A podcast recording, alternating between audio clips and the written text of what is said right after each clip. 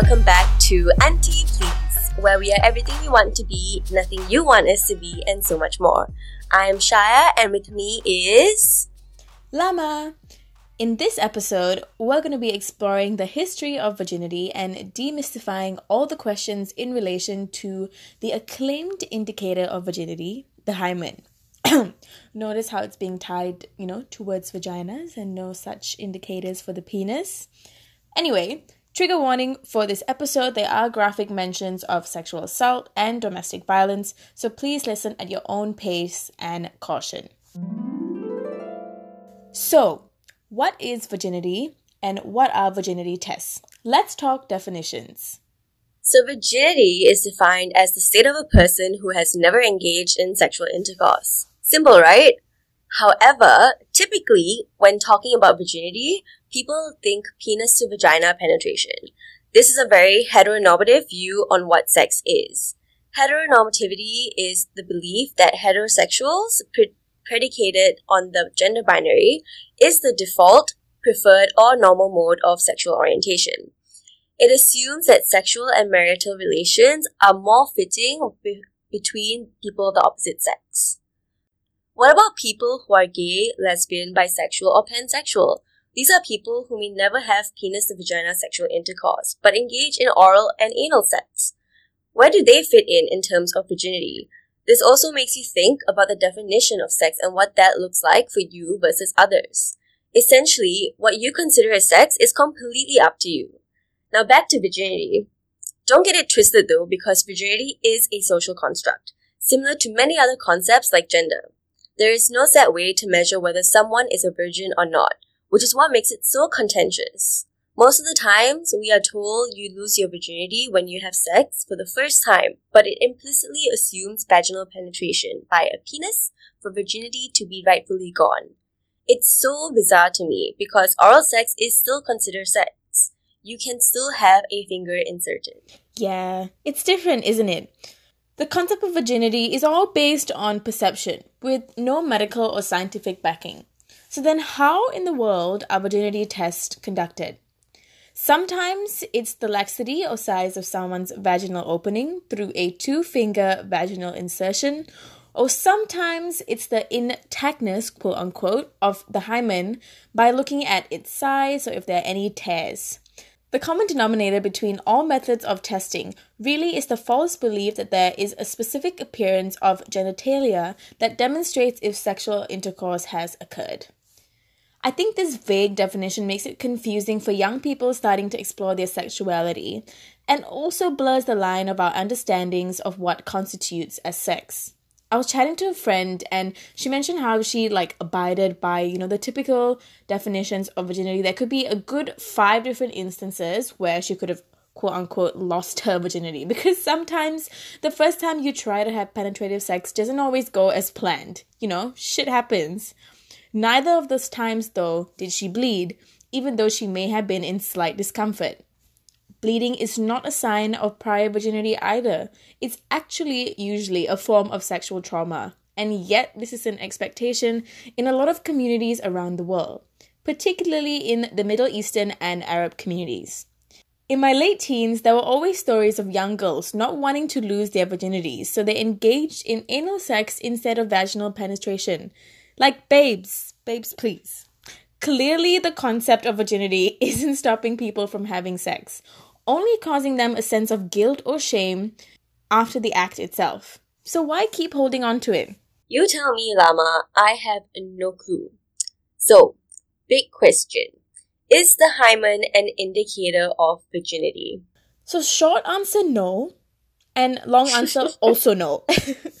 Dr. Jennifer Gunter, author and OBGYN, explains why. As she puts it so aptly, the hymen is a leftover collection of cells that typically partially occludes the vaginal opening. Many mammals have hymens humans, dogs, cats, camels, elephants, etc. So, if this were for marriage or a social construct of virginity, then other mammals would not have them. The hymen is more rigid at birth and provides more covering for the first three years to keep urine and feces out of the infant vagina, which is very sensitive to irritants.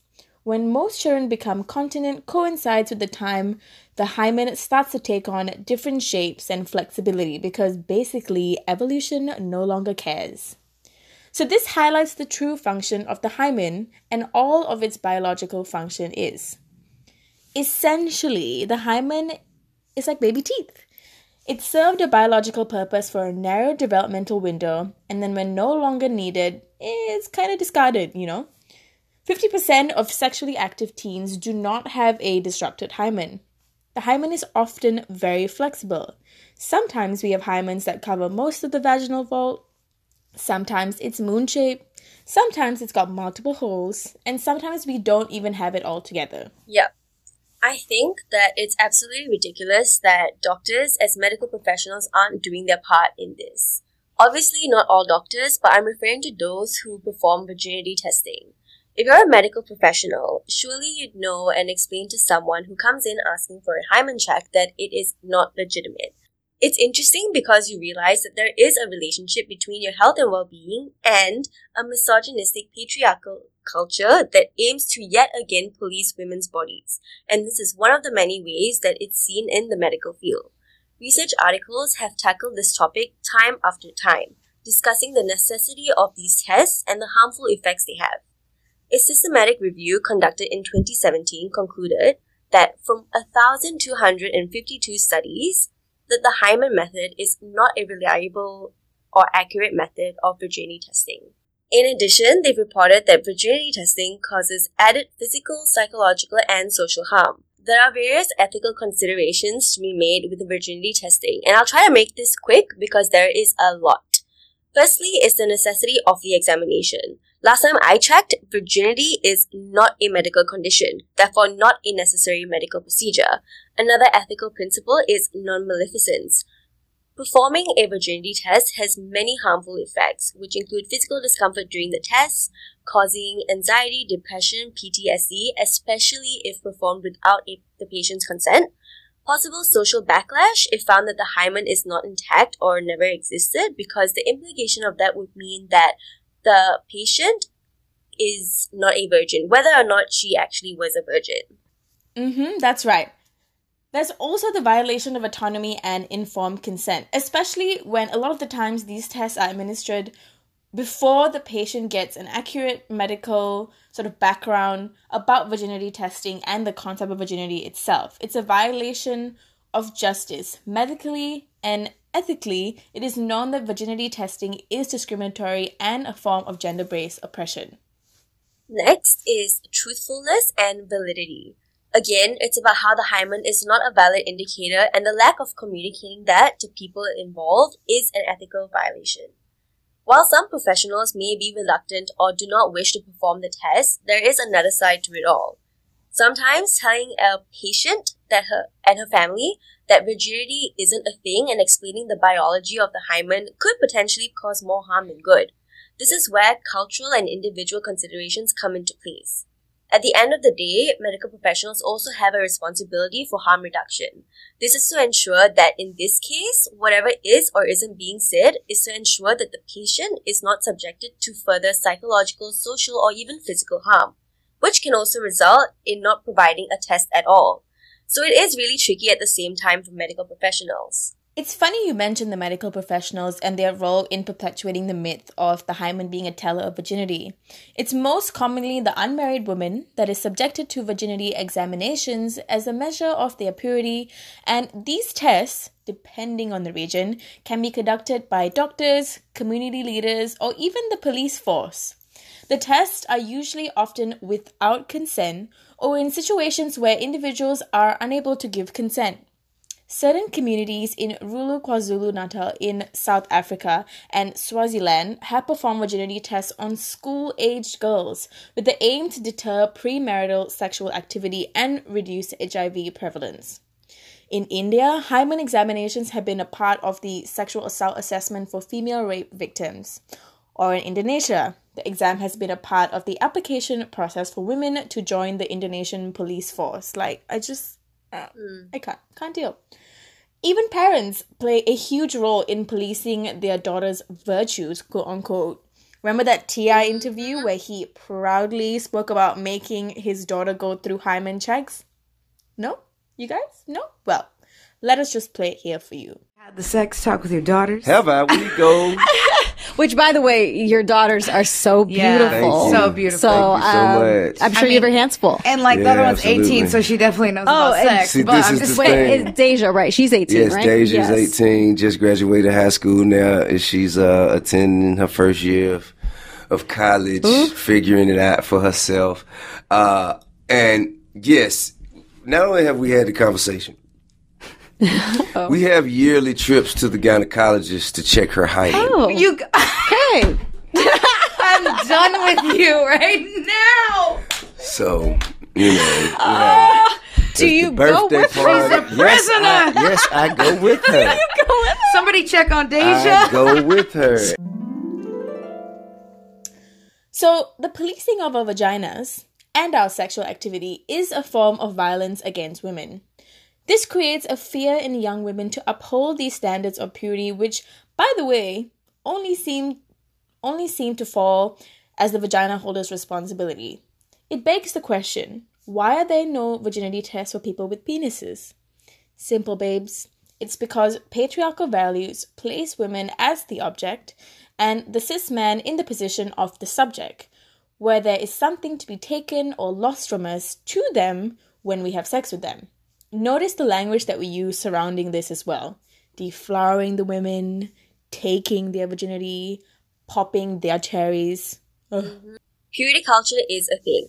I'm curious in seeing how this also intersects with gender roles and the double standards that are imposed on women, because it is clear that these standards are reserved for just women. When you really think about it, isn't it quite ridiculous that in this day and age we refer to women as pure, clean, or untouched if they're virgins? And the fact that that is the standard for women with regards to their sexuality? That's so last century. It's not in season anymore, guys. I understand when people talk about virginity and bodies in terms of cherishing it and respecting it, and that we should think of our bodies as sacred. I agree 100%. It's a form of self love and self care and all that. But who said that losing virginity equals no self respect, or that having multiple sex partners is not respecting your body, or that you're not cherishing your body? Why can't the two both exist and be okay? It's when we attach these negative words to sex that lead us to believe that we don't love ourselves enough or that we don't respect our bodies enough. It's simply not true. And if anything, you're giving yourself more respect and cherishing your body more by giving it the pleasures of life. We believe in choice. If it is someone's choice to have multiple sex partners or to have premarital sex for the first time, why is that any of my business? Why is it anyone else's business but the person involved? Who am I to tell someone what they should or shouldn't do with their bodies, especially when it hurts no one? So really, just mind your own business. Mm. As long as you're safe, that's all we care about. Did you know in 2018, many Egyptian Egyptian protesters were subjected to virginity tests upon their arrest and were threatened with charges of prostitution if found to be not virgins. Women in Afghanistan were incarcerated for failing so-called virginity tests. A young girl in 2018 was subjected to a virginity examination upon reporting her rape, even though this practice was outlawed in 2016 in Afghanistan itself. These tests are very traumatic for sexual assault survivors. They can cause pain and mimic the original act of sexual violence in itself, exacerbating the survivor's sense of disempowerment and causing re victimization. The result of this unscientific test can impact upon judicial proceedings, often to the detriment of victims and in favor of the perpetrators, sometimes resulting in perpetrators being acquitted. In October 2018, the World Health Organization, UN Women, and UN Human Rights issued a statement calling for the elimination of the so called virginity tests. The statement noted there that there is no scientific or clinical basis to virginity testing, and that these examinations are a violation of human rights and reinforces stereotyped notions of female sexuality and gender inequality. But we've got still a long way to go.